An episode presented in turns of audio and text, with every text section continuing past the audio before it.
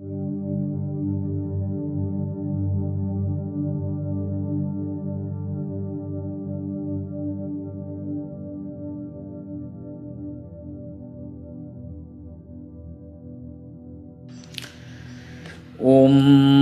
विश्वानि देवसवितरदुरितानि परासु वा यद्भद्रं तन्न आसु वा वेदान्तदोग्धा गोपाल ശബ്ദശാസ്ത്രസ്യ പാണിനി സർവവേദഗിരാം ദോഗ്ധ വിരജാനന്ദനന്ദന സച്ചിദാനന്ദപ്രഗതാം ദയാനന്ദർഷിമധ്യമാം അസ്മദാചാര്യപര്യന്താം വന്ദേ ഗുരുപരംപരാം എല്ലാവർക്കും വിനീതമായ നമസ്കാരം. വേദ വചനാമൃതത്തിലേക്ക് ഈ ഞായറാഴ്ച എല്ലാവരെയും സ്വാഗതം ചെയ്യുന്നു. ഇന്ന് നമ്മളൊരു വിഷയം വേദങ്ങളിലെ വിഷയങ്ങളെയാണ് നമ്മൾ ചർച്ചയ്ക്ക് എടുക്കുന്നത് പഠിക്കാൻ വേണ്ടി പരിശ്രമിക്കുന്നത്. ഇന്ന് നമ്മൾ എന്താണ് ചർച്ച ചെയ്യാൻ പോകുന്നത്? നമ്മൾ നോക്കേണ്ട ഒരു കാര്യം വേദത്തെക്കുറിച്ച് പറയുമ്പോൾ വേദം എന്ന് പറഞ്ഞാൽ സർവജ്ഞാനമയോഹിസ എന്നാണ്.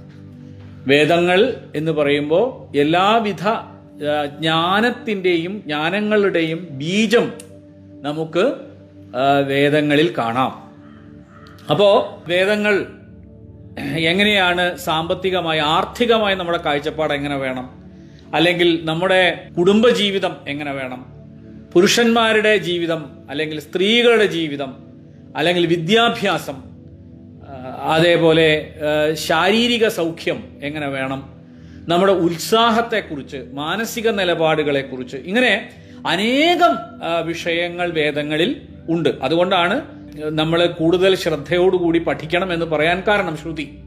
അപ്പോ സ്മൃതികൾ പറയുന്നത് സർവജ്ഞാനമയോഹിസ എന്നാണ്. എല്ലാവിധ ആ ജ്ഞാനങ്ങളുടെയും അടിസ്ഥാനം നമുക്ക് അല്ലെങ്കിൽ അതിന്റെ ബീജരൂപം നമുക്ക് വേദങ്ങളിൽ കാണാം. ഒരു വേദമന്ത്രം എടുത്തു പഠിക്കാം. അങ്ങനെ ആ ഒരു വേദമന്ത്രത്തിൽ അതിന്റെ പദം നമുക്ക് അന്വയിച്ച് അർത്ഥം മനസ്സിലാക്കി പഠിക്കാം. പിന്നെ അതിന്റെ ഒരു ചെറിയൊരു വ്യാഖ്യാനം എങ്ങനെയൊക്കെയാണ് അതിൽ പറഞ്ഞിരിക്കുന്നതെന്ന് നോക്കാം. അതിന് നമുക്ക് നിരുക്തത്തിന്റെയും നിഘണ്ടുവിന്റെയും ഒക്കെ സഹായം തേടാം. ദർശനങ്ങളുടെ സഹായം തേടാം എന്നൊക്കെയാണ് വിചാരിച്ചിരിക്കുന്നത്. അപ്പോൾ ഇന്ന് ഇവിടെ എത്തിയിരിക്കുന്ന എല്ലാ പഠിതാക്കൾക്കും വേദ പഠിതാക്കൾക്കും ഈ പഠനത്തിൽ സ്വാഗതം പറയുകയാണ് ആദ്യം തന്നെ. നോക്കൂ നമ്മൾ ഈ ഒരു വേദ തത്വങ്ങൾ നമ്മുടെ ജീവിതത്തിൽ അനുസന്ധാനം ചെയ്യുന്നതിന് വേണ്ടിയിട്ടാണ് പഠിക്കുന്നത് അല്ലെ? അപ്പോ നമുക്ക് ചുറ്റും ഈ അടുത്ത കാലത്ത് നമ്മൾ കണ്ട ഏറ്റവും ദുഃഖകരമായ ഒരു കാര്യം സ്ത്രീകൾ നേരിടുന്ന പ്രതിസന്ധികളാണ്. അപ്പോൾ ഈ സ്ത്രീകളോട് സ്ത്രീകളോടുള്ള വേദങ്ങളുടെ സമീപനം എന്തായിരുന്നു? നമ്മുടെ സമാജത്തിൽ സ്ത്രീകൾക്കുള്ള സാധ്യതകൾ എന്താണ്? ഇതിനെക്കുറിച്ച് നമ്മുടെ ദർശനങ്ങളായാലും അതേപോലെ തന്നെ സ്മൃതികളായാലും ശ്രുതികളായാലും മറ്റ് ഋഷിമാരായാലും അതേപോലെ നവോത്ഥാന നായകന്മാരായാലും അവരൊക്കെ എന്താണ് പറഞ്ഞത്? എങ്ങനെയായിരുന്നു അവരുടെ ഒരു വീക്ഷണം എന്ന് നമ്മൾ വേദമന്ത്രത്തിന്റെ സഹായത്തോടു കൂടി ഒന്ന് അവലോകനം ചെയ്യാനാണ് ഇന്ന് ഉദ്ദേശിക്കുന്നത്. ഒരു വേദമന്ത്രം എടുക്കുന്നു. ആ വേദമന്ത്രം പദം പദമുറിച്ച് അന്വയിച്ച് അർത്ഥം പഠിക്കുന്നു. അങ്ങനെ നമ്മൾ മുന്നോട്ട് പോകുന്നു. ആ തരത്തിലാണ് അതിന്റെ ഒരു താല്പര്യം നമ്മൾ വെച്ചു പുലർത്തുന്നത്.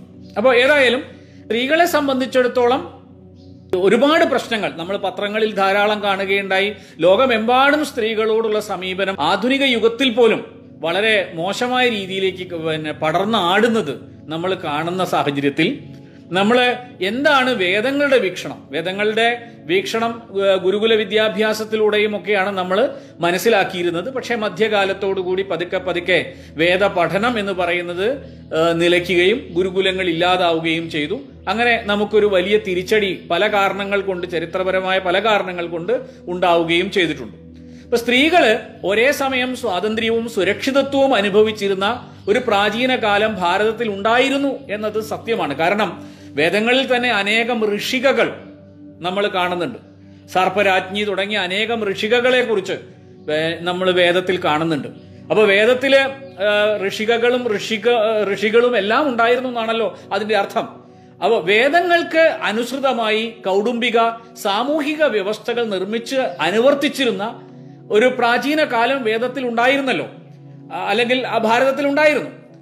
എന്നാൽ പിന്നീട് വേദപഠനം പല കാരണങ്ങൾ കൊണ്ട് ലോപിക്കുകയും സദാചാരങ്ങൾ എന്നോണം അനാചാരങ്ങളെയും അതേപോലെ തന്നെ ദുരാചാരങ്ങളെയും ഒക്കെ നമ്മൾ സ്വീകരിക്കുകയൊക്കെ ചെയ്തു പോയിട്ടുണ്ട്. അതിന് പല കാരണങ്ങളുണ്ട്. പല രാഷ്ട്രീയ കാരണങ്ങളുണ്ട്. പിന്നെ അതേപോലെ തന്നെ സാമൂഹികമായ കാരണങ്ങളുണ്ട്. ചരിത്രപരമായ കാരണങ്ങളും ഉണ്ട് എന്തായാലും സ്ത്രീകൾ മാനിക്കപ്പെടുന്നിടത്ത് ദേവതകൾ ആനന്ദിക്കുമെന്നും സ്ത്രീകൾ ആനന്ദിക്കുമ്പോൾ കുലം മുഴുവൻ ആനന്ദിക്കുമെന്നും അവർ കരയാനിട വന്നാൽ ആ കുലം തന്നെ മുടിഞ്ഞു പോകുമെന്നും പറഞ്ഞ മഹർഷി മനുവിന്റെ ഗ്രന്ഥത്തിൽ തന്നെ ന സ്ത്രീ സ്വാതന്ത്ര്യം അർഹതി എന്ന് എഴുതി ചേർക്കപ്പെട്ടു എന്നതാണ് ഏറ്റവും ദുഃഖകരമായ ഒരു സത്യം. അപ്പൊ സ്ത്രീകൾക്ക് സ്വത്തവകാശം കൽപ്പിച്ചു നൽകിയ വേദങ്ങൾക്കുമേൽ പട്ടുപുതപ്പിച്ചുകൊണ്ട് സ്വത്ത് കൊടുക്കേണ്ടതില്ല. പകരം വിവാഹ സമയത്തെ സ്ത്രീധനത്തിൽ അത് ഒതുക്കാമെന്നായി ചിലര്. ആ സ്ത്രീധനവും പിന്നീട് സ്ത്രീയുടെ ധനം സ്വത്ത് എന്നത് മാറി. സ്ത്രീയെ പരിപാലിക്കാൻ വരന്റെ വീട്ടുകാർക്ക് കൊടുക്കേണ്ട കൂലിയായിട്ട് അത് മാറി. അപ്പൊ വീട് വിട്ട് നിൽക്കുന്ന ദുഃഖം ഒക്കെ മാറുന്നതിന് മുമ്പ് തന്നെ കൂലി കുറഞ്ഞതിന്റെ പേരിൽ അവളെ ശകാരിക്കുകയും മർദ്ദിക്കലും ഒക്കെ നടക്കുന്ന നാടകീയമായ രംഗങ്ങൾ നമ്മുടെ നാട്ടിൽ അരങ്ങു വാഴാൻ തുടങ്ങി. അത് ഇതിന്റെയൊക്കെ ഏറ്റവും ദുഃഖകരമായ ഒരു സംഗതി എന്താണെന്ന് വെച്ചാൽ പിന്നീട് നമ്മൾ കാണുന്നത് ഇതിന്റെയൊക്കെ ഒരു പ്രയാസം. സ്ത്രീകൾ എല്ലാ തരത്തിലും ദുഃഖം അനുഭവിക്കുന്നവരായി തീർന്നു എന്നതാണ്. നമ്മൾ തന്നെ കാണുന്നുണ്ട് ഇപ്പൊ കഴിഞ്ഞ കാലങ്ങളിൽ എത്ര പത്രങ്ങളിലൊക്കെ നമ്മൾ വല്ലാത്ത വാർത്തകൾ കാണുകയാണ് അല്ലേ? അത് നമ്മളെ ഭയപ്പെടുത്തുന്നുണ്ട്. ഈ സ്ത്രീകളോടുള്ള സമീപനം നമ്മളെ ഭയപ്പെടുത്തുന്നുണ്ട്. ഇന്നത്തെ കാലത്ത് ഭർത്തൃഗൃഹത്തിൽ സ്ത്രീകൾ അനുഭവിക്കേണ്ടി വരുന്ന പീഡനങ്ങൾക്കുള്ള ഒരു കാരണം മാത്രമാണ് സ്ത്രീധനം എന്ന് പറയുന്നത്. സ്ത്രീയോടുള്ള കാഴ്ചപ്പാട് തന്നെ വികലമായി തീർന്നതാണ്.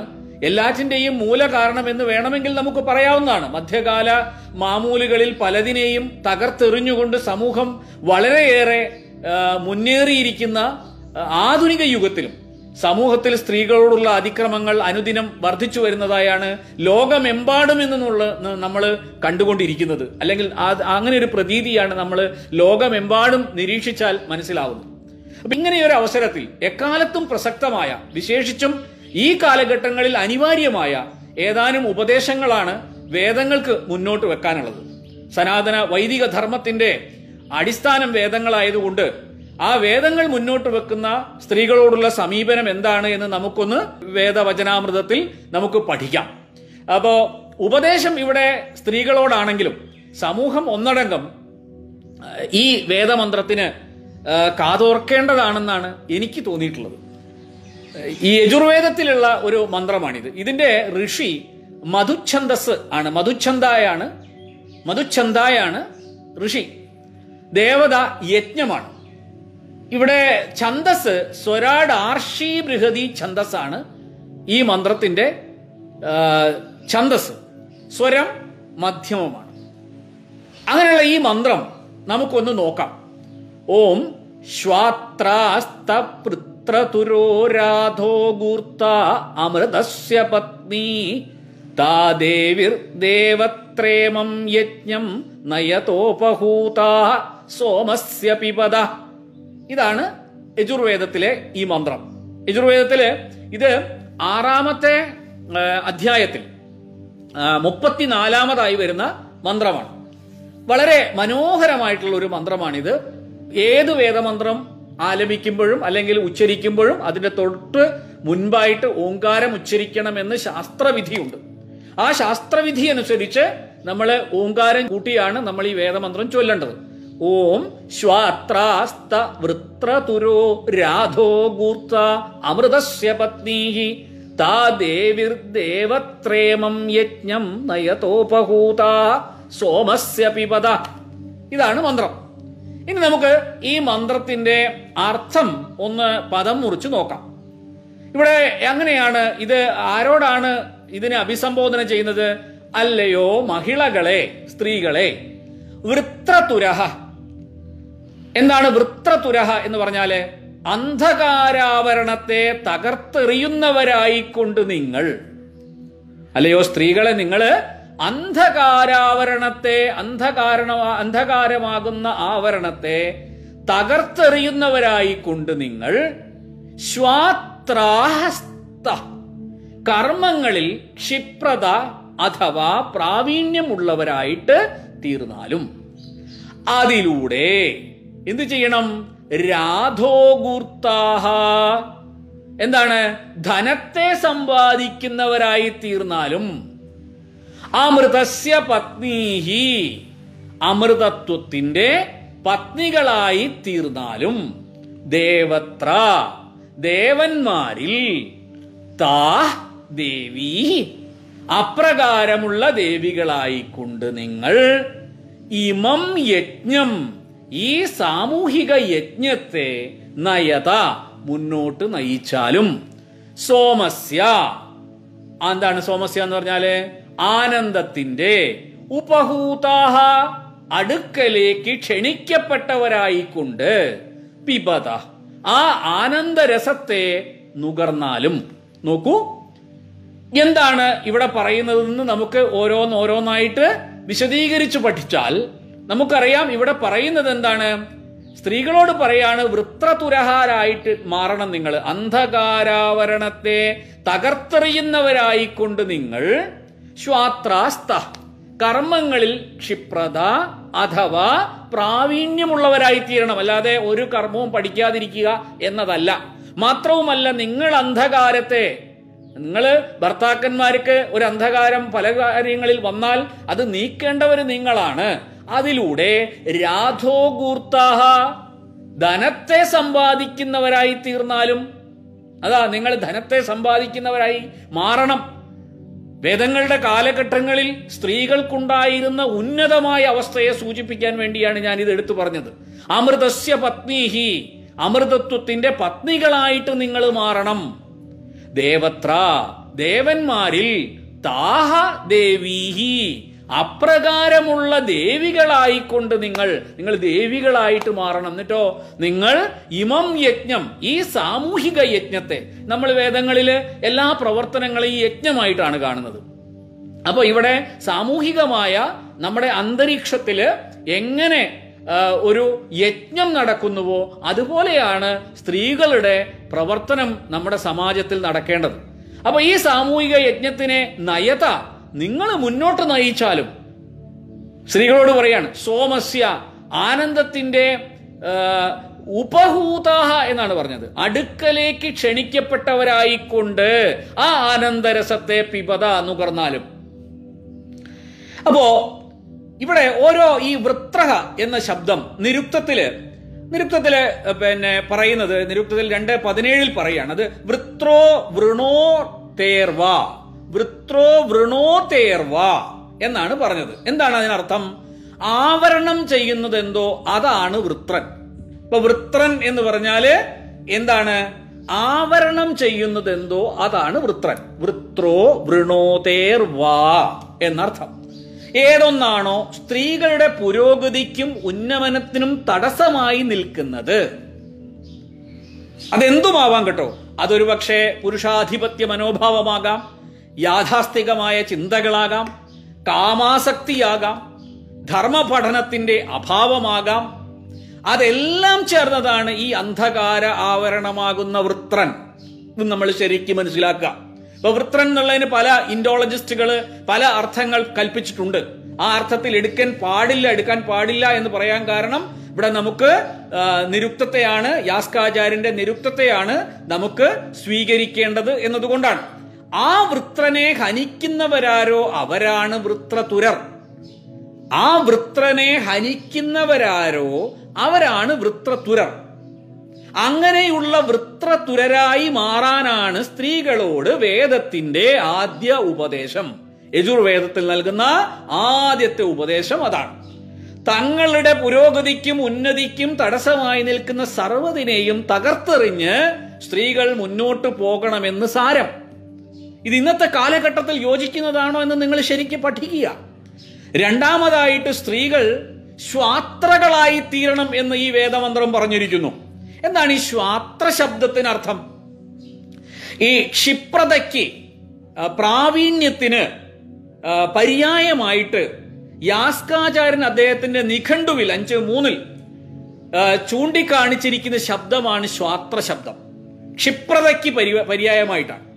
കർമ്മങ്ങളിൽ ക്ഷിപ്രഗതി അഥവാ പ്രാവീണ്യം അഥവാ സ്കിൽ ഉള്ളവരായിരിക്കണം സ്ത്രീകൾ എന്നർത്ഥം അപ്പൊ ശ്വാത്ര ശബ്ദം യാസ്കാചാര്യന്റെ നിഘണ്ടുവിൽ നിന്നാണ് നമ്മൾ സ്വീകരിക്കുന്നത് കേട്ടോ? അപ്പോൾ വേദങ്ങളെ നമ്മൾ വ്യാഖ്യാനിക്കുന്ന സമയത്ത് യാസ്കാചാര്യന്റെ നിരുക്തവും നിഘണ്ടുവും ഒക്കെ നമുക്ക് ഇവിടെ പ്രത്യേകിച്ച് എടുത്ത് സ്വീകരിക്കുന്നത് മാത്രമല്ല ഇതിനോട് അനുബന്ധമായ അനേകം വേദമന്ത്രങ്ങളെയും നമുക്ക് എന്ത് ചെയ്യാം? സ്വീകരിക്കാവുന്നതാണ്. പക്ഷേ എല്ലാം ചെയ്യാൻ വേണ്ടിയുള്ള സമയത്തിന്റെ ഒരു അഭാവം കാരണം കുറഞ്ഞ കാര്യം മാത്രമേ ഇപ്പൊ നമ്മൾ ഇവിടെ സ്വീകരിക്കുന്നുള്ളൂ എന്ന് മാത്രം.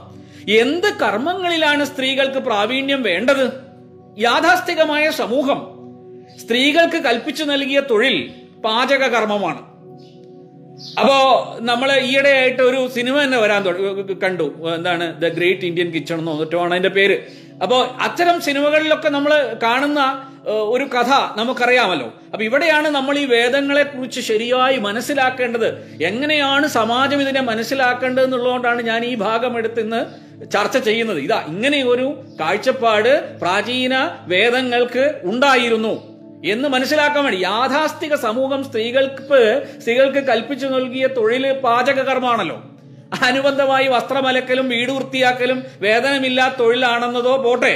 തങ്ങളുടെ ആഗ്രഹങ്ങളെയെല്ലാം അതുപോലെ തന്നെ സ്വപ്നങ്ങളുമെല്ലാം അതിനെല്ലാം മടക്കി കെട്ടി പെട്ടിയിലാക്കി വിവാഹശേഷം സമൂഹം അടിച്ചേൽപ്പിക്കുന്ന ഒരു തൊഴിലിലേക്ക് തങ്ങളുടെ ഈ തൊഴിലിലേക്ക് തങ്ങളുടെ ലോകത്തെ ചുരുക്കുന്നത് എന്നത് വളരെ സങ്കടകരമായ ഒരു കാര്യമാണ്. അങ്ങനെയുള്ള വേതനമില്ലാ തൊഴിലിൽ പ്രാവീണ്യം ഉണ്ടാക്കുന്നതിനെ കുറിച്ചാണോ മന്ത്രം പറയുന്നത്? അല്ല ഒരിക്കലുമല്ല. കാരണം രാധോ ഗൂർത്താഹ എന്നും തുടർന്ന് ഈ മന്ത്രത്തിൽ പറഞ്ഞിട്ടുണ്ട്. എന്താണ് ഈ രാധോ ഗൂർത്താഹ എന്ന വാക്കിനർത്ഥം? ധനത്തെ ഗ്രഹിക്കുന്നവർ അഥവാ സ്വീകരിക്കുന്നവർ എന്ന് വേണം അതിനർത്ഥം പറയാൻ. ധനത്തിനായി ഉദ്യമം ചെയ്യുന്നവരാണ്. കാരണം ഗൂർ ഉദ്യമനേ എന്നാണ് പറയേണ്ടത്. വ്യാകരണം അനുസരിച്ച് ഗൂർ ഉദ്യമനേ. അപ്പോ അതിൽ നിന്ന് ധനത്തെ ഗ്രഹിക്കുന്നവർ സ്വീകരിക്കുന്നവർ അഥവാ ധനത്തിനായി ഉദ്യമം ചെയ്യുന്നവരായിട്ട് രാധോ ഗൂർത്താഹ എന്ന് നിങ്ങൾ അങ്ങനെയായിട്ട് സ്ത്രീകൾ മാറണം. മഹർഷി ദയാനന്ദ സരസ്വതി ഈ ശബ്ദത്തിന് അർത്ഥം നൽകിയിരിക്കുന്നത് ധനവർദ്ധനം ചെയ്യുന്നവർ ധനത്തിന്റെ ഉദ്യോഗം ചെയ്യുന്നവർ എന്നെല്ലാമാണ്. പുരുഷന്മാരെ പോലെ തന്നെ സ്ത്രീകളും ജോലി ചെയ്ത് പണം സമ്പാദിക്കണം എന്നതിന്റെ വ്യക്തമായ നിർദ്ദേശമാണ് ഈ യജുർവേദ മന്ത്രത്തിൽ നമ്മൾ കാണുന്നത്. ധനം മാന്യതയുടെ പോലും അളവുകോലായി മാറിയിരിക്കുന്ന ഈ കാലത്ത് സ്ത്രീകളും സാമ്പത്തിക ആശ്രയത്വം നേടാൻ പരിശ്രമിക്കുക തന്നെ വേണമെന്ന് വേദം അന്നേ മുന്നോട്ട് വെച്ചു. മാത്രമല്ല ദാമ്പത്യ ജീവിതത്തിൽ അവിചാരിതമായി എന്തെങ്കിലും പ്രതിസന്ധിയോ അപകടമോ വന്നു ചേർന്നാൽ വേതനമുള്ള ഒരു ജോലി അതിലുള്ള പ്രാവീണ്യം സ്ത്രീകൾക്ക് തുണയായി തീർന്നേക്കാം എന്ന കാര്യത്തിൽ യാതൊരു സംശയവും ഇന്ന് ആർക്കും ഉണ്ടാവും എന്ന് എനിക്ക് തോന്നുന്നില്ല. ഇത് മാത്രമല്ല ഇതിലൂടെ പുരുഷന്മാർക്കും തങ്ങൾക്കുമേൽ വന്നു ചേരുന്ന കുടുംബത്തിന്റെ സാമ്പത്തിക ബാധ്യതയെ ജീവിത പങ്കാളിയോടൊത്ത് പങ്കുവെച്ച് ജീവിത ഭാരത്തെ ഒറ്റയ്ക്ക് ചുമക്കാതെ മുന്നോട്ട് പോവുകയും ചെയ്യാം. എന്നാൽ ഇവിടെ ഒരു മറുവശമുണ്ട്. എന്താണത്? ഇങ്ങനെ ഉദ്യോഗത്തിന് പോകുന്ന സ്ത്രീകൾ തന്നെ വീട്ടിലെ പാചകവും അലക്കും മറ്റു കാര്യങ്ങളും കുട്ടികളെ നോക്കലെല്ലാം ഒരുമിച്ച് പിന്നെ ഒറ്റയ്ക്ക് ചെയ്യേണ്ടി കൂടി വന്നാലോ? അത് അധിക ഭാരം സ്ത്രീകളിൽ ഉണ്ടാക്കുന്ന കാര്യമായി മാറും. അങ്ങനെ ഒരു കാര്യം വരാൻ പാടുണ്ടോ? ഇതിനൊരു മറുവശം പുരുഷന്മാരും കാണേണ്ടതുണ്ട്. വീട്ടുജോലികൾ സ്ത്രീകൾക്ക് മാത്രം കൽപ്പിക്കപ്പെട്ടതായിട്ട് മനസ്സിലാക്കരുത്. ഞാൻ ഈ പറയുന്നത് എന്താണെന്നറിയാമോ? ഇവിടെ നമ്മുടെ ക്ഷേത്രങ്ങളിൽ പൂജയ്ക്കെടുക്കുന്ന വേദമന്ത്രങ്ങൾ പുണ്യാഹമുണ്ടാക്കാൻ എടുക്കുന്ന വേദമന്ത്രങ്ങൾ അതേ വേദമന്ത്രങ്ങളിൽ നിന്ന് തന്നെയാണ് ഇന്ന് ഞാനിവിടെ ഈ ഉദ്ധരിച്ച വേദമന്ത്രവും എടുത്ത് പറയുന്നതെന്ന് മനസ്സിലാക്കണം. ഞാനിവിടെ ഉദ്ധരിക്കുന്ന ഈ വേദമന്ത്രവും അതേപോലെ പവിത്രവും അതേപോലെ പാവനവും അതേപോലെ ദൈവീകവുമാണ്. അപ്പോ വീട്ടുജോലികൾ സ്ത്രീകൾക്ക് മാത്രം കൽപ്പിക്കപ്പെട്ട ഒന്നല്ല. അവയിൽ സ്ത്രീകളെ പോലെ തന്നെ പുരുഷന്മാരും ഭാഗഭാക്ക ഭാഗവാക്കാകേണ്ടതുണ്ട് എന്നാണ് നമ്മൾ മനസ്സിലാക്കേണ്ടത്. അടുക്കള സ്ത്രീകളുടെ മാത്രം വ്യവഹാര കേന്ദ്രങ്ങളാണെന്ന് കരുതുന്നവർ ഇന്നും ധാരാളമുണ്ട്. അവരോടായിട്ട് അഥർവവേദത്തിന് പറയാനുള്ള ഒരു മന്ത്രമുണ്ട്. ഏതായാലും ആ മന്ത്രം വളരെ മനോഹരമായ ഒരു മന്ത്രമാണ് കേട്ടോ. ആ മന്ത്രം പറയുന്നത് യദ്യജായ പജതി ത്വത്പരഹ പരപതിർവാജായേ തുത്തിര സം തത്സുജേധാം സഹവാം തദസ്തു. സമ്പാദയന്തൗ സഹ ലോകമേകം എന്നാണ്. അഥർവവേദത്തിൽ പന്ത്രണ്ടാമത്തെ കാണ്ഡത്തിൽ മൂന്നാമത്തെ സൂക്തത്തിൽ മുപ്പത്തിയൊമ്പതാമതായി വരുന്ന മന്ത്രമാണിത്. യദ്യജായ പചതി ത്വത്പര പരഹ പതിർവാജായേ തുത്തിര സം തത്സൃജേധാം സഹവാം തദസ്തു സമ്പാദയന്തൗ സഹ ലോകമേകം. എന്താണ് ഈ മന്ത്രത്തിന്റെ അർത്ഥം? അല്ലയോ ഭർത്താവേ ഇവിടെ ഭർത്താവിനോട് ഭഗവാൻ പറയുന്ന രീതിയിലാണ് ഇതിന്റെ ഒരു എന്താണ്? സംഭാഷണ രീതിയിലാണ് ഈ മന്ത്രത്തിന്റെ അവതരണം. അല്ലയോ ഭർത്താവേ നിന്റെ ഭാര്യ നിന്നെ കൂടാതെ എന്ത് എന്തൊക്കെയാണോ പാചകം ചെയ്യുന്നത്? അഥവാ അല്ലയോ ഭാര്യയെ നിന്റെ ഭർത്താവ് നിന്നിൽ നിന്ന് അകന്ന് എന്തൊക്കെയാണോ പാചകം ചെയ്യുന്നത്? അതെല്ലാം നിങ്ങൾ ഒരുമിച്ച് ചെയ്താലും. നോക്കൂ ഇവിടെ അങ്ങനെ നിങ്ങൾ ഒരുമിച്ച് ചേർന്ന് ഒരേ ലോകത്തെ സമ്പാദിക്കുന്നവരായി തീരട്ടെ എന്തൊരു ഉജ്ജ്വലമായ ഭാവമാണെന്ന് നോക്കിയാട്ടെ. ഇവിടെ എന്താ പറയുന്നത്? ഭർത്താവായാലും ശരി ഭാര്യയായാലും ശരി നിങ്ങൾ പാചകം ചെയ്യുന്നു. ഈ പാചകം ചെയ്യുക എന്നതിന് പാചകം എന്നൊരർത്ഥം വളരെ കൃത്യമായിട്ടുണ്ട്. അത് കൂടാതെ നിങ്ങൾ വെവ്വേറെ ചെയ്യുന്ന ജോലികൾ. അഥവാ അല്ലയോ ഭാര്യയെ നിന്റെ ഭർത്താവ് നിന്റെ ഭർത്താവ് നിന്നിൽ നിന്ന് അകന്നെന്തൊക്കെയാണോ പാചകം ചെയ്യുന്നത് അതെല്ലാം നിങ്ങൾ ഒരുമിച്ച് ചെയ്താലും അങ്ങനെ നിങ്ങൾ ഇരുവരും ഒരുമിച്ച് ചേർന്ന് ഒരേ ലോകത്തെ സമ്പാദിക്കുന്നവരാകട്ടെ. ഭർത്താവും ഭാര്യയും അഥവാ സ്ത്രീയും പുരുഷനും ഒരേ ലോകത്തെ സമ്പാദിക്കണമെങ്കിൽ വീട്ടിനു പുറത്തും വീട്ടിനകത്തും അവർ കർമ്മത്തിൽ ഒരേപോലെ സ്വാതന്ത്ര്യമുള്ളവരായിരിക്കണം. ഇത് വേദമന്ത്രങ്ങളിൽ പറയുന്ന പ്രധാനപ്പെട്ട ഒരു വലിയ കാര്യമായിട്ട് നമ്മൾ മനസ്സിലാക്കണം. ഇന്നത്തെ സമാജത്തിൽ വേദം പഠിക്കുന്നവരെ ഇത് ഉൾക്കൊള്ളാൻ തയ്യാറാവണം. ഈ സ്വാതന്ത്ര്യത്തെക്കുറിച്ചുള്ള സൂചനയാണ് യജുർവേദ മന്ത്രം അടുത്തതായി നമ്മുടെ മുമ്പിലേക്ക് വെക്കുന്നത്. നിങ്ങൾ അമൃതത്വത്തിന്റെ പത്നികളാകൂ. എന്നാണ് സ്ത്രീകളോടുള്ള വേദത്തിന്റെ ആഹ്വാനം. എന്താണ് അമൃതത്വം? സ്വാതന്ത്ര്യം തന്നെ അമൃതം. അല്ലേ നമുക്കറിയാം സ്വാതന്ത്ര്യം തന്നെ അമൃതം സ്വാതന്ത്ര്യം തന്നെ ജീവിതം. പാരതന്ത്ര്യം മാനികൾക്ക് മൃതിയേക്കാൾ ഭയാനകം എന്ന കവി വാക്യം നിങ്ങൾ ഓർക്കുന്നുണ്ടാവില്ലേ? പാരതന്ത്രത്തിൽ ജീവിക്കുന്ന ഒരുവനെ അല്ലെങ്കിൽ ഒരുവളെ സംബന്ധിച്ച് ഏറ്റവും വലിയ അമൃതം സ്വാതന്ത്ര്യം തന്നെയാണ്. ന സ്ത്രീ സ്വാതന്ത്ര്യമർഹതി എന്ന് പറഞ്ഞത് ഒരു പ്രക്ഷിപ്തമാണ്. അത് പിന്നെ വളരെ കൃത്യമായി നമ്മൾ മനസ്സിലാക്കണം. മനുസ്മൃതി അത് എടുത്തു പഠിച്ചു കഴിഞ്ഞാൽ അത് പിന്നീട് എഴുതി ചേർത്തതാണ് എന്ന് അതിന്റെ പൂർവാപര സംബന്ധം കൊണ്ടും വിഷയത്തിന്റെ സ്വീകരണം കൊണ്ടും അതിന്റെ ശൈലി വിരോധം കൊണ്ടും മനസ്സിലാക്കാൻ യാതൊരു ബുദ്ധിമുട്ടുമില്ല. അപ്പോ സ്ത്രീ സ്വാതന്ത്ര്യം അർഹിക്കുന്നില്ല എന്നും വിളിച്ചു പറയുന്നതിനുള്ള ഒരു ചങ്കൂറ്റമുണ്ടല്ലോ. അത് വേദവിരുദ്ധമാണെന്ന് ആദ്യം നമ്മൾ മനസ്സിലാക്കുക.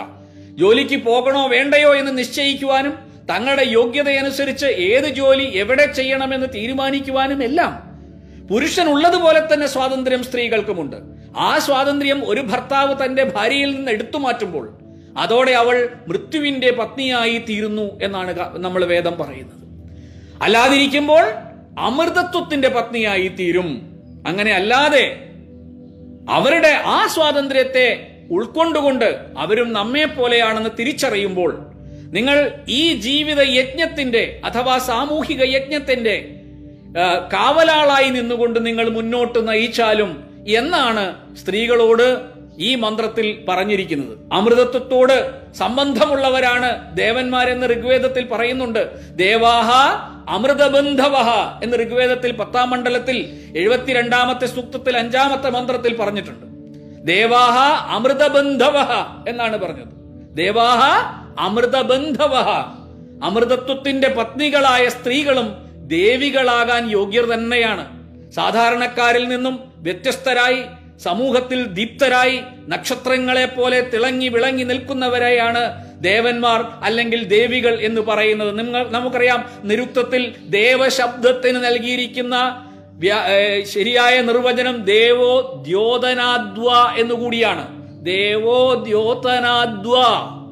എന്ന് പറയുന്നത് ആ തിളങ്ങി വിളങ്ങി ദീപ്തരായി നിൽക്കുന്നവരെയാണ്. അവർ ദേവന്മാരാണ് ദേവിമാരാണ്. ഇക്കാലത്തും സമൂഹത്തിന്റെ മിക്ക മേഖലകളിലും പുരുഷന്മാർ വിളങ്ങി നിൽക്കുന്നത് നമുക്ക് കാണാം. അതുകൊണ്ട് പുരുഷന്മാരുടെ തിളക്കം നമ്മൾ കാണുന്നുണ്ട്. അതുപോലെ സ്ത്രീകളും തിളങ്ങാൻ പറ്റുന്നവരാണ്. അവരുടെ കഴിവുകേട് കൊണ്ടല്ല ഇങ്ങനെ സംഭവിച്ചത്. മറിച്ച് ജീവിത സാഹചര്യങ്ങൾ പുരുഷന്മാരെ പോലെ സ്ത്രീകൾക്ക് അനുകൂലമല്ലാതിരിക്കുന്നത് കൊണ്ടാണ്. എങ്ങനെ ഇങ്ങനെയൊക്കെ ആണെങ്കിൽ പോലും ഇത്രയധികം തടസ്സങ്ങൾ ഉണ്ടായിട്ട് പോലും ഒട്ടനവധി സ്ത്രീരത്നങ്ങളെ വിവിധങ്ങളായ സാമൂഹിക മേഖലകളിൽ പുരുഷന്മാർക്കും മേലെ വിശേഷ ശോഭയോടെ പ്രകാശിക്കുന്നതായി നമുക്ക് കാണാൻ സാധിക്കുന്നുമുണ്ട്. അതൊരു വലിയ അനുഗ്രഹമാണ് നമുക്ക്. നമ്മൾ അതെല്ലാം ശരിക്കും അതുപോലുള്ള അനേകം സന്ദർഭങ്ങളുണ്ട്. അത്തരം സന്ദർഭങ്ങളെല്ലാം ഞാൻ ഇവിടെ എടുത്ത് പറയുന്നില്ല എന്ന് മാത്രമേ ഉള്ളൂ. അതെല്ലാം നമ്മൾ പഠിക്കേണ്ടത് തന്നെയാണ്. അതിൽ ചിലർ ഭാഗ്യവശാൽ അതിനുള്ള സാഹചര്യം ലഭിച്ചവരായിരിക്കാം. എന്നാൽ ചിലരെങ്കിലും മന്ത്രത്തിൽ പറഞ്ഞതുപോലെ അന്ധകാര ആവരണങ്ങളെ തകർത്തെറിഞ്ഞുകൊണ്ട് ഉയർന്നു വന്നവർ തന്നെയാണ്. അവർ മാതൃയാ അവരെ നമുക്ക് മാതൃകയാക്കിക്കൊണ്ട്. സ്ത്രീകൾ സമൂഹത്തിന്റെ മുഖ്യധാരയിലേക്ക് കടന്നു വരികയും പുരുഷന്മാർക്ക് തുല്യ പ്രാധാന്യം. സാമൂഹിക യജ്ഞങ്ങളെ മുന്നോട്ട് നയിക്കുന്നതിന് പുരുഷന്മാരോടൊപ്പം സ്ത്രീകൾക്കും ലഭിക്കണമെന്നു കൂടിയാണ് ഈ വേദമന്ത്രങ്ങൾ നമ്മെ പഠിപ്പിക്കുന്നത്. അങ്ങനെ ദേവികളായിക്കൊണ്ട് ജീവിതത്തിന്റെ ആനന്ദരസത്തെ നുകരൂ എന്നുകൂടി സ്ത്രീകളോട് ആഹ്വാനം ചെയ്തുകൊണ്ടാണ് മന്ത്രം അവസാനിക്കുന്നത്. എന്നാൽ ദൗർഭാഗ്യകരം എന്ന് പറയട്ടെ ഇന്ന് ആനന്ദരസത്തിന് പകരം പല സ്ത്രീകൾക്കും ജീവിതത്തിൽ കയ്പുനീരാണ് കുടിക്കേണ്ടി വരുന്നത്. അത് താങ്ങാനാകാതെ ജീവൻ ഒടുക്കേണ്ടി വരികയാണ് പലരും എന്നത് എന്തൊരു ദുഃഖകരമായ വാർത്തയാണ്. രാവിലെ പത്രം എടുത്തു നോക്കുമ്പോൾ ഇത് കാണുമ്പോൾ വല്ലാത്തൊരു സങ്കടമാണ്. കാരണം എനിക്കും രണ്ട് പെൺകുട്ടികളാണ്. അത് നമ്മൾ ഓർക്കും അല്ലേ? ഓരോരുത്തരും നമ്മൾ ഓരോരുത്തരും ഓർക്കേണ്ട ഒരു കാര്യമാണ്. നമ്മൾ പലപ്പോഴും മറന്നു പോകുന്നത് ഇതാണ്. നമ്മൾക്ക് ഒരു കുട്ടികൾ ഉണ്ടാവുമ്പോൾ മാത്രമേ നമുക്ക് ഈ ദുഃഖമുള്ളൂ. മറ്റൊരു പെൺകുട്ടിയുടെ കാര്യത്തിൽ ഈ ദുഃഖം പലപ്പോഴും നമുക്ക് വരാറില്ല. ഓരോരുത്തരുടെ കാര്യം പ്രത്യേ ഓരോരുത്തരുടെ കാര്യം പ്രത്യേകം പരിഗണിക്കുമ്പോൾ ഓരോന്നിനും കാരണക്കാരായ വ്യക്തികളെ പ്രതിസ്ഥാനത്ത് നമുക്ക് ചൂണ്ടിക്കാണിക്കുവാൻ സാധിക്കുമെങ്കിലും ഇതിനെല്ലാമുള്ള പൊതു കാരണം സമൂഹത്തിന്റെ പിന്തിരിപ്പൻ ചിന്താഗതിയാണെന്ന് പറയാതെ വയ്യ. സമൂഹം എന്നാൽ അതിൽ സ്ത്രീകളും പുരുഷന്മാരും ഉൾപ്പെടുന്നു. സ്ത്രീകൾക്കെതിരായ അതിക്രമങ്ങളിൽ ചിലതെല്ലാം സ്ത്രീകളുടെ കൂടെ ഒത്താശയോടുകൂടിയാണ് നടക്കുന്നത് എന്ന കാര്യം അതീവ ഖേദകരമാണ്. മാറ്റമുണ്ടാകണമെങ്കിൽ അത് ആരംഭിക്കേണ്ടത് സ്ത്രീകളിൽ നിന്ന് തന്നെയാണ്. അതിനാലാണ് വേദം സ്ത്രീകളോട് തന്നെ ഈ കാര്യം ഈ മന്ത്രത്തിലൂടെ ഉപദേശിച്ചത് എന്ന് മനസ്സിലാക്കാം. ഇവിടെ പുരുഷൻ ചെയ്യേണ്ടത് ഒരേ ഒരു കാര്യമാണ്. സ്ത്രീയുടെ സ്വാതന്ത്ര്യത്തെ ഹനിക്കാതിരിക്കുക. അവളുടെ ഹിതത്തെ അവളുടെ കൈകളിൽ തിരിച്ചേൽപ്പിക്കുക. ഞാനിവിടെ ഷിക്കാഗോ പ്രസംഗത്തിന്റെ സ്മരണയിൽ ഇന്ന് ഞാൻ സ്വാമി വിവേകാനന്ദന്റെ വാക്കുകൾ ഇവിടെ ശ്രദ്ധേയമായ അദ്ദേഹത്തിന്റെ വാക്കുകൾ ഇവിടെ എടുത്തുദ്ധരിക്കുകയാണ്. സ്ത്രീകളുടെ ഭാഗധേയത്തെ അവർ തന്നെ നിശ്ചയിച്ചു കൊള്ളും പുരുഷന്മാർക്ക് ചെയ്തു കൊടുക്കാൻ സാധിക്കുന്നതിലും ഭംഗിയായി അവർക്ക് വേണ്ടി അവർ തന്നെ അത് ചെയ്തു കൊള്ളും സ്ത്രീകൾക്ക് വന്നു ചേർന്നിട്ടുള്ള എല്ലാ ഹാനികളും പുരുഷന്മാർ സ്ത്രീകളുടെ ഭാഗധേയത്തെ രൂപപ്പെടുത്തുവാൻ ഇറങ്ങിത്തിരിച്ചത് കൊണ്ടുണ്ടായതാണ് സ്വാമി വിവേകാനന്ദന്റെ വാക്കാണിത്. അദ്ദേഹത്തിന്റെ വാക്കുകൾ നമ്മൾ പഠിക്കണം. മൃത്യുവിന്റെ ആവരണത്തെ തകർത്തെറിഞ്ഞ് ആനന്ദമയമായ അമൃതത്വത്തെ പുൽകാൻ അമൃതത്വത്തിന്റെ പത്നികളാകാൻ സ്ത്രീകൾ തന്നെ മുന്നോട്ട് വരികയും പുരുഷന്മാർ അതിനു വേണ്ട വഴി ഒരുക്കി കൊടുക്കുകയും ചെയ്യുക എന്നതാണ് വേദത്തിന്റെ കാഴ്ചപ്പാട്. അങ്ങനെ ഇരുവരുടെയും തുല്യ പ്രാതിനിധ്യത്തോടെ ജീവിത യജ്ഞങ്ങളും സാമൂഹിക യജ്ഞങ്ങളും മുന്നോട്ട് പോകണം. അതുകൊണ്ട് നമുക്ക് ആ യജുർവേദ മന്ത്രം ഒരിക്കൽ കൂടി പഠിക്കാം. ഓം ശ്വാത്രാസ്തവൃത്രതുരോ രാധോ ഗൂർത്ത അമൃതസ്യ പത്നി താദേവിർദേവത്രേമം യജ്ഞം നയതോപഹൂത സോമസ്യ പിബത യജുർവേദത്തിലെ ഈ മന്ത്രം നമ്മൾ ഒരിക്കൽ കൂടി എടുക്കുക അല്ലയോ മഹിളകളെ? വൃത്രതുര അന്ധകാരാവരണത്തെ തകർത്തെറിഞ്ഞുവരായിക്കൊണ്ട് നിങ്ങൾ ശ്വാത്രാസ്ത കർമ്മങ്ങളിൽ ക്ഷിപ്രത അഥവാ പ്രാവീണ്യമുള്ളവരായി തീർന്നാലും അതിലൂടെ രാധോഗൂർത്താഹ ധനത്തെ സമ്പാദിക്കുന്നവരായി തീർന്നാലും അമൃതസ്യ പത്നീഹി അമൃതത്വത്തിന്റെ പത്നികളായി തീർന്നാലും ദേവത്ര ദേവന്മാരിൽ താഹ ദേവീഹി അപ്രകാരമുള്ള ദേവികളായിക്കൊണ്ട് നിങ്ങൾ എന്താണ് ഇമം യജ്ഞം ഈ സാമൂഹിക യജ്ഞത്തെ നയത മുന്നോട്ട് നയിച്ചാലും സോമസ്യ ആനന്ദത്തിന്റെ ഉപഹൂത. അടുക്കലേക്ക് ക്ഷണിക്കപ്പെട്ടവരായിക്കൊണ്ട് പിപത ആ ആനന്ദരസത്തെ നിങ്ങൾ നുകർന്നാലും. നോക്കൂ വേദമന്ത്രം എത്ര ഉജ്ജ്വലമായിട്ടാണ് സ്ത്രീകളുടെ വിഷയങ്ങളെ കുറിച്ച് പറഞ്ഞത്.